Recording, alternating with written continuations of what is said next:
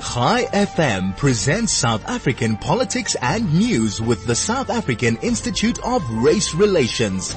The IRR show, independent, relevant and real, is hosted by Big Daddy Liberty and Sara Gon every Tuesday morning from 9 to 10, promoting life, liberty and property rights.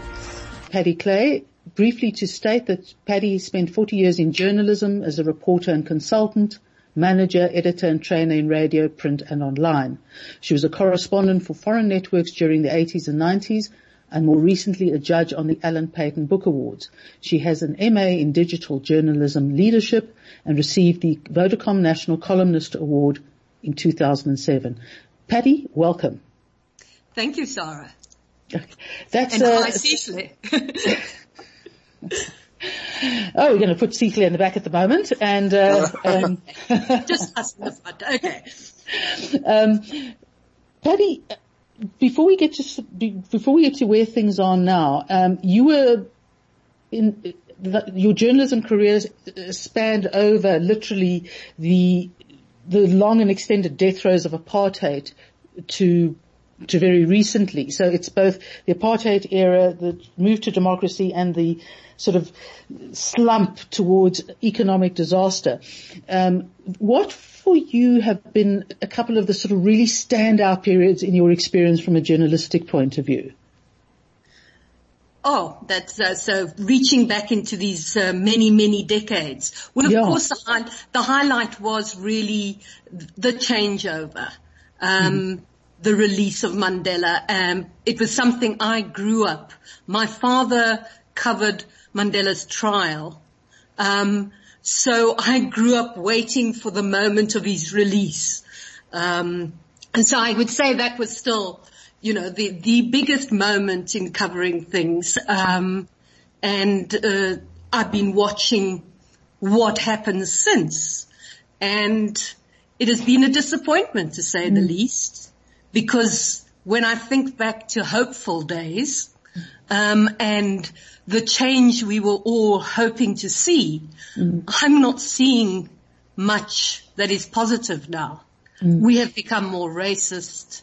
Um, this this country that had so much possibility because it was handed over more or less intact. Um, and had everything going for it, and we were going to be the poster child of Africa.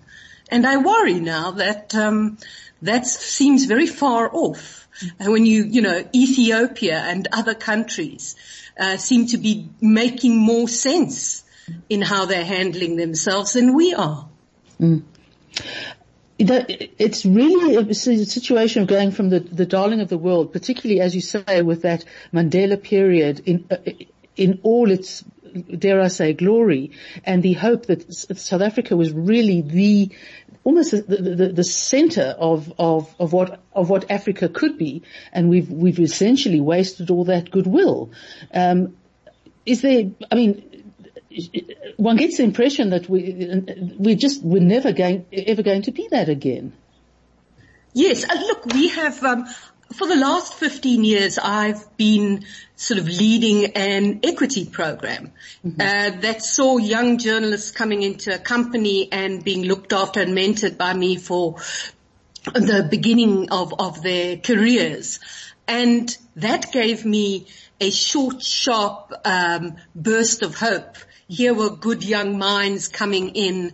Um, they were all passionate about the profession. They were passionate about their country. Um, they had some of them had come through, t- you know, terrible lives in order to get their degrees. Um, some of them were, you know, starting off as nice middle class kids and were still getting their degrees and being A students. So that, that gave me a big fillip of hope. Um, and I've seen that decline already in the last couple of years. Yes, I'm not involved with them anymore and the program isn't going, but it seems all that was, has been squandered in a way because they're not going to get jobs. They're going to be an unhappy generation without opportunities. Um, and and the decline. Just to comment your comment on the decline in journalism, because I certainly remember um, in the 80s and 90s we had some extraordinary journalism to rely on, particularly in, in uncovering the apartheid state and what it, what was, what it was about to. But the, but generally the view now is that the quality of, of journalism all round has, uh, has deteriorated. What would you, what would you hold the reason for that to be?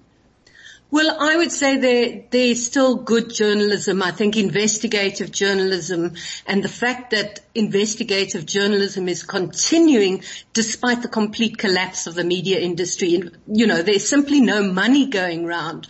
So for mm. investigative journalists to have been able to continue is a miracle. And the amount of books that have come out from journalists that have exposed the wrongdoings that are going on are, are fantastic. Mm. Um, and I, I, don't know how they manage to still do journalism and write all these books.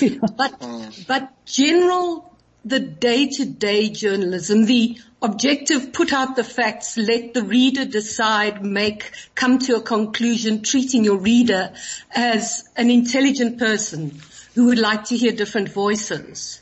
That mm. seems to have gone by the wayside and that I sort of blame on, on the editing and gatekeeping process. And I can't deny that the gatekeeping in terms of politics mm. is what worries me the most. In 2003, I was at Poynter Institute, which is the journalism institute in the United States on a leadership course. Mm-hmm. And the management guru Jill Geisler stood up in that room and she said, we must all be careful of our biases. Tell me, mm. which of your newsrooms has a Republican in it? and everybody started looking round the room furtively mm. and nobody could come up with the pet Republican in the newsroom. Mm. And I suddenly realized that that was happening in our newsrooms as well that everybody was on side and so on side that it was impossible to state the other side or get mm. to know the mm. other side. And I have never been a member of a political party while a journalist. Mm. Um, and I never spoke about what my political views were while I was a journalist. But increasingly, that has happened and with social media, that has been allowed mm. to happen that people can put out their opinions just like that. Mm-hmm. Uh, Paddy, can I, maybe, I, I, I, would like to ask you a question on that because, because, excuse me, um, sorry. Mm. Paddy, I'd like to ask you a question on that because, you, could jump you know, in. I, I'm, I'm part of the, the, the sort of uh, alternative media space that's developed in South Africa. You know, this, this growing online presence, if you will, um, whether people hate it or love it, of mostly, you know, uh, different voices that are presenting news, opinion, analysis, um, through a lens that you don't see on traditional media. And it's a growing, as I argued, or I said, um, uh, medium. What are your thoughts about that? Should that be imported to an extent into traditional media houses? And specifically, when I, when I say this, should we be seeing journalists who openly state um, their political worldview, not necessarily who they vote for and support? That's that's relevant, but rather, you know, if a journalist is a, a, conservative, you know, to say, not that they need to say that in every piece, but like an, an outwardly stated um, bias in that regard, so that people get a sense of where they're writing from, almost like what you have in America to an extent, you know, where someone, if they work at yes. Fox News, you, you, kind of know that, you know, they'll still deliver the news, but you know where they, their worldview stands on issues. Yes, I, look, I'd agree with you. You know, time moves on and things do change, um, and it now has become partisan. Um, but it's it's important to have partisanship on either side or mm. all the way in between, all the gradations of political thought represented by media, whether by independence, alternate, whatever you want to call it. Mm-hmm. We should have that and that should be allowed, which is why I believe so, so wholeheartedly in freedom of expression mm. because you know, you should be able to hear from everybody. However mm. mad they are and lunatic they are, they'll Absolutely. just have fewer, fewer listeners, fewer people will pay attention to them, but at least we'll know that they're out there. I covered mm. the right wing during the 80s. I covered Eugene Terre'Blanche, um, on his, on his footsteps, nowhere near his underpants or anything like that. you know, following in his footsteps. not staring into his wonderful piercing blue eyes or anything, but um, allow that person, I mean, allow the stupidity of it all to be exposed by simply Absolutely. giving it space. And I think the, I'm very excited about alternative media coming up and other voices about podcasts. Um, that is certainly, you know, also when, when the internet started up and uh, we were studying it and I, that was part of my, my studies, which I went to rather late in life, my MA. Um, the whole thing was it'll self-correct in the end. You know, people also, if they come up with an incorrect fact, fact on internet, for instance, on Twitter now, other people will be able to correct them and you can hear all sides. So I think there is a different way of managing media, but it would still be quite nice to have a, a central core that uh, reported the facts. This is what happened. So and so said this. This other person said that. Thank you very much. Goodbye. And then you could have your opinion makers on either side, or you could have your people who go out and say, we're reporting, we're supporting this party, we're supporting that party. At the moment, of course, it's all rather lopsided. Absolutely. And maybe, you know, I, I want to get your view on this because uh, again, a testament to the hunger, uh, for alternative views, alternative, uh, spaces that people can engage on, on ideas, opinions, etc. is the growth. I mean, my channel, for instance, has seen phenomenal growth, um, in, in a very short space of time. And I could make the same case for other YouTubers, for instance. But I wanted to sort of, uh, let me know or, or get, give me a sense, if anything, of where you think journalism therefore is going to head, especially in this country, as you, you seem to have a, a, a society that's grown wary of traditional media. I mean, we're seeing media houses literally in some cases retrench staff, and this is before even COVID. Um, and even a juniorization, if you will, of you know the the the, the newsroom. Um, your sense of the South African traditional media space uh, and really hard journalism is it a dying field? I, I think that the model, the model is, they still haven't found a way out of, of the, the problems that, the revolution that has happened in media. Um, so the mainstream media is still struggling with that. I think, um, there's a lot, a lot of the reason is they have lost touch with their audience um, and their readers, and they are just they have become a thing unto themselves. And journalists believe they carry the truth, whereas the truth lies with what their audience, their readers have to say, and their ordinary lives. Um, so I do think it's this kind of a disengagement with with people and their real needs for instance, you know, this obsession with race when uh, an IRR survey will come up with the fact that this is not the most pressing problem um, that people feel on the ground. Why are the media not taking notice of that?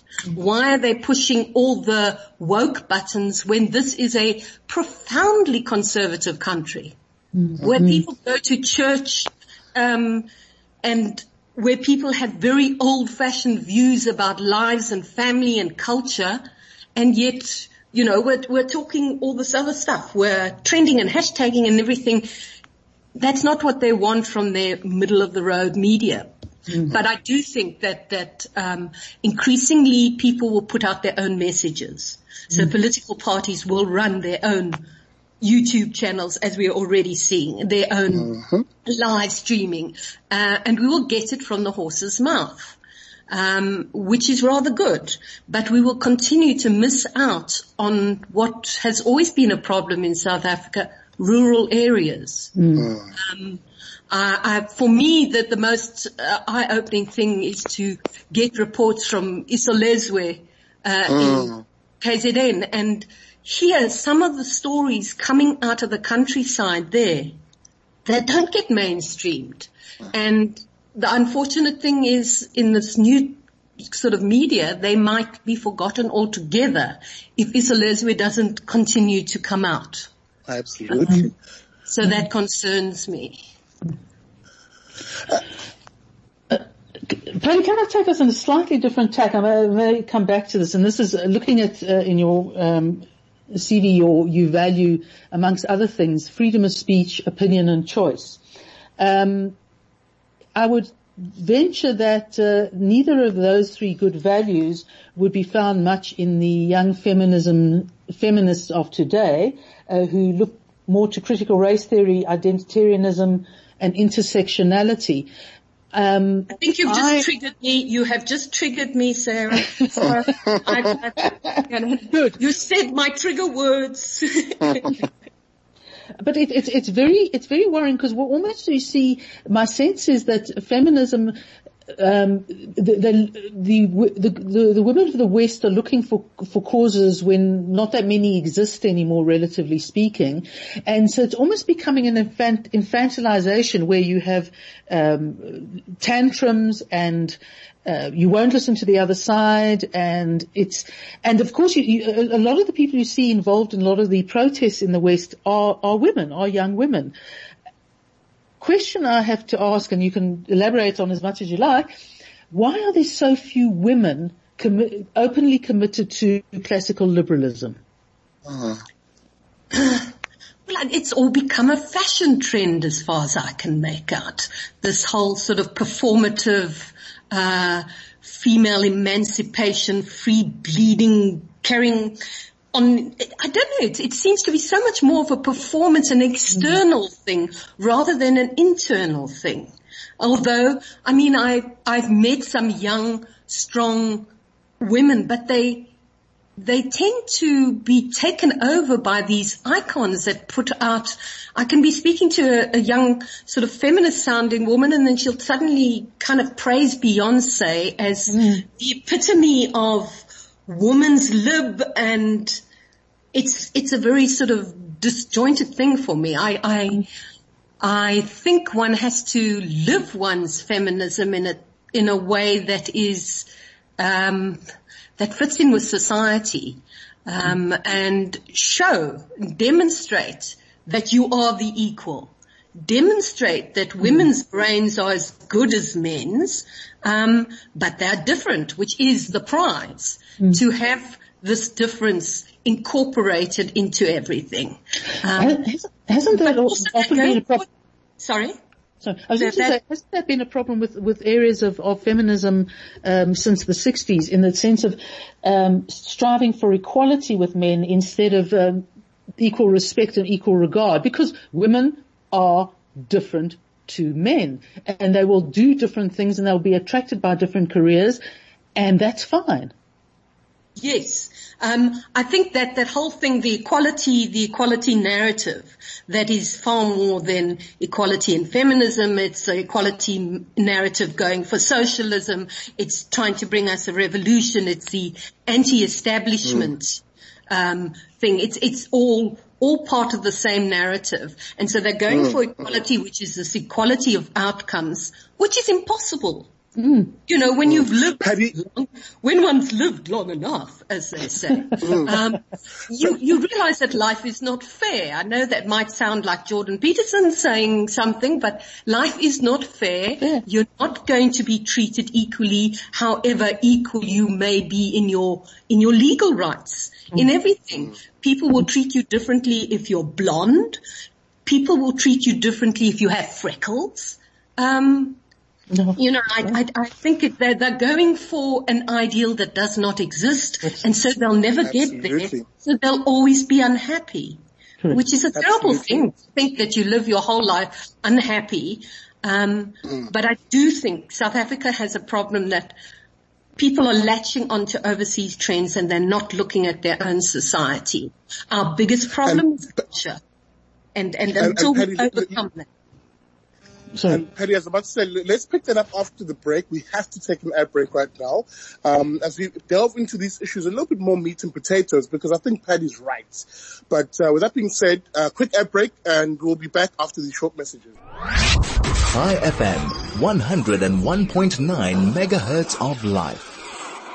All right, welcome back to the IRR show. We are in conversation with Paddy Clay, journalist and acclaimed broadcaster over 40 years of experience. And we were chewing the fat on all sorts of issues here on the show. Before the break, we were beginning to look into an issue which I think is actually quite critically important for people to understand insofar as where we are as South Africans and what ideas we're importing into our country. Paddy, we were looking at feminism generally, um, and I think you know a lot of people who may be listening uh, might be wondering, you know, but, but feminism is this thing that we, we grew up being told is a fantastically good thing. And really, if you look at the earlier feminists, you know, the sort of first wave, I like to call it feminists, the suffragettes, um, people who are calling for genuine equality in society between men and women, um, it does seem as uh, Sarah was pointing out that that form of feminism has given way for this new age feminism, which is now sort of informed by different ideas.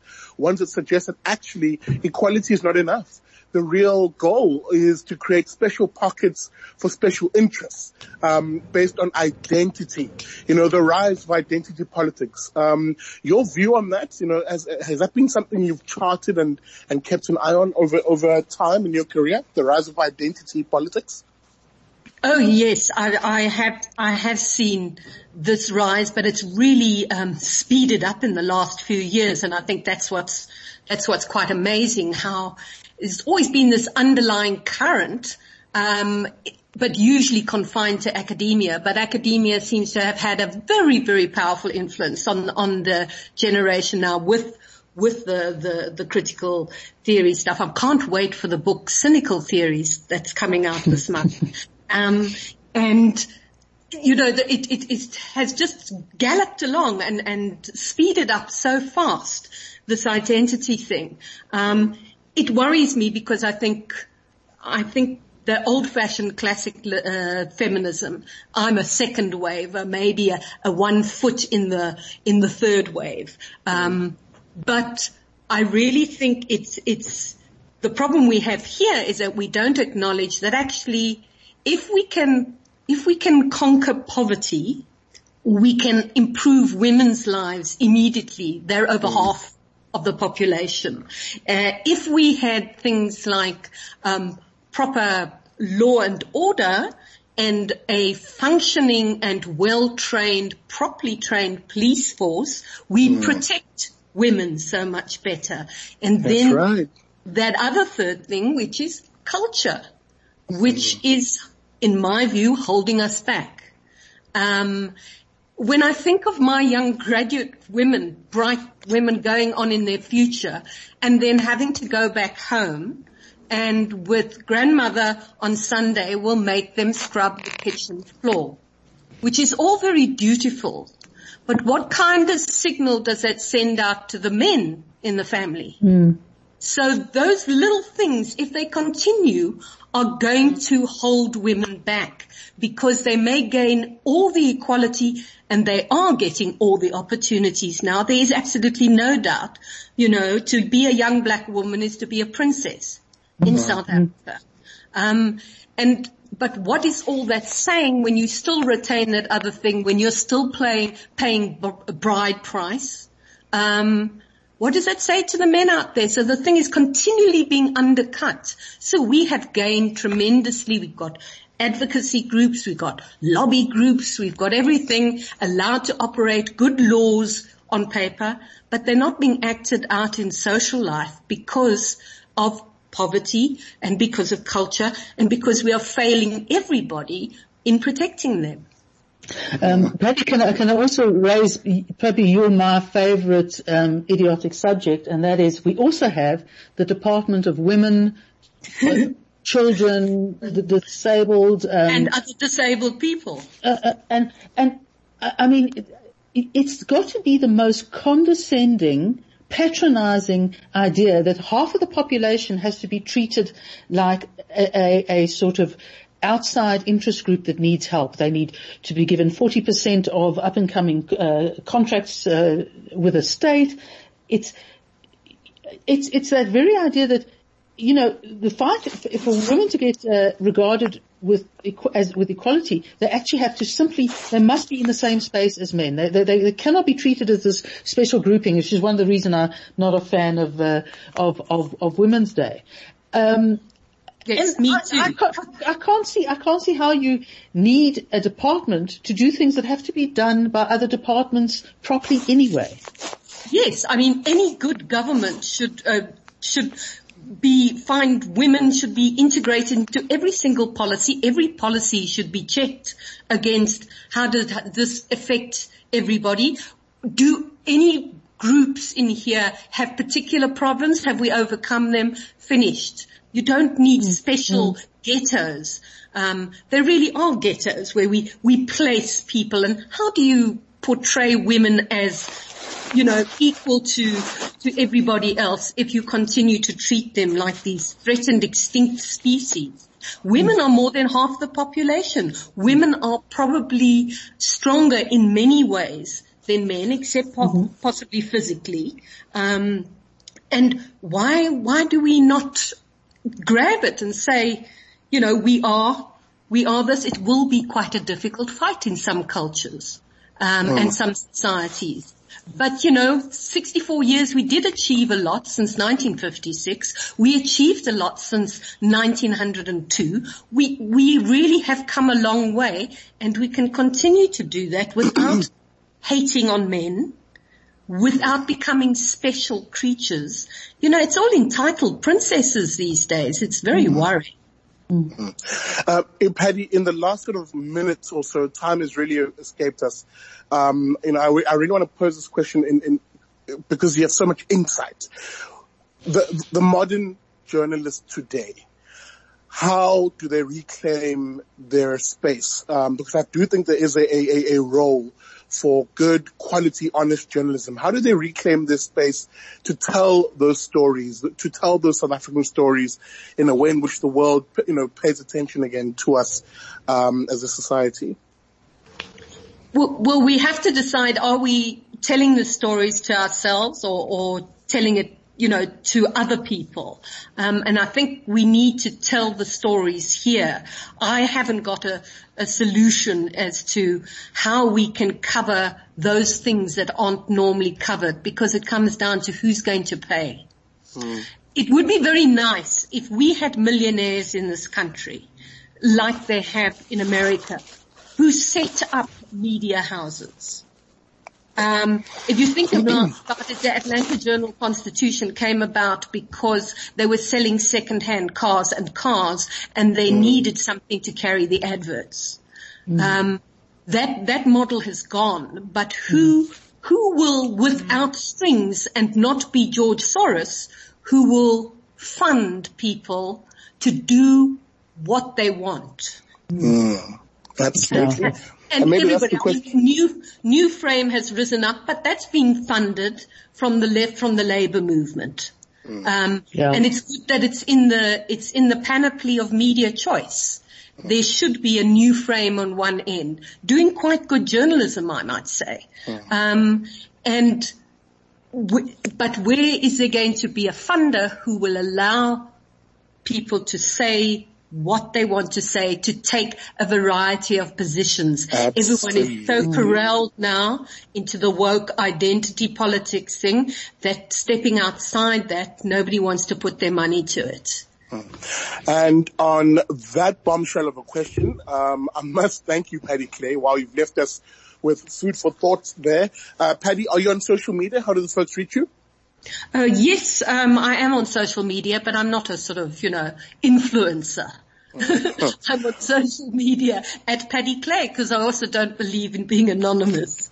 Oh, there you go. All right. Yes. Um, Paddy Clay, thank you so much for joining us on the IRR show. That is Paddy Clay, renowned journalist, broadcaster, really someone who, uh, you know, we should have perhaps on the show again, um, as we chat, the, we chatted about all things under the sun around various issues. Um, Paddy, thank you so much for joining us.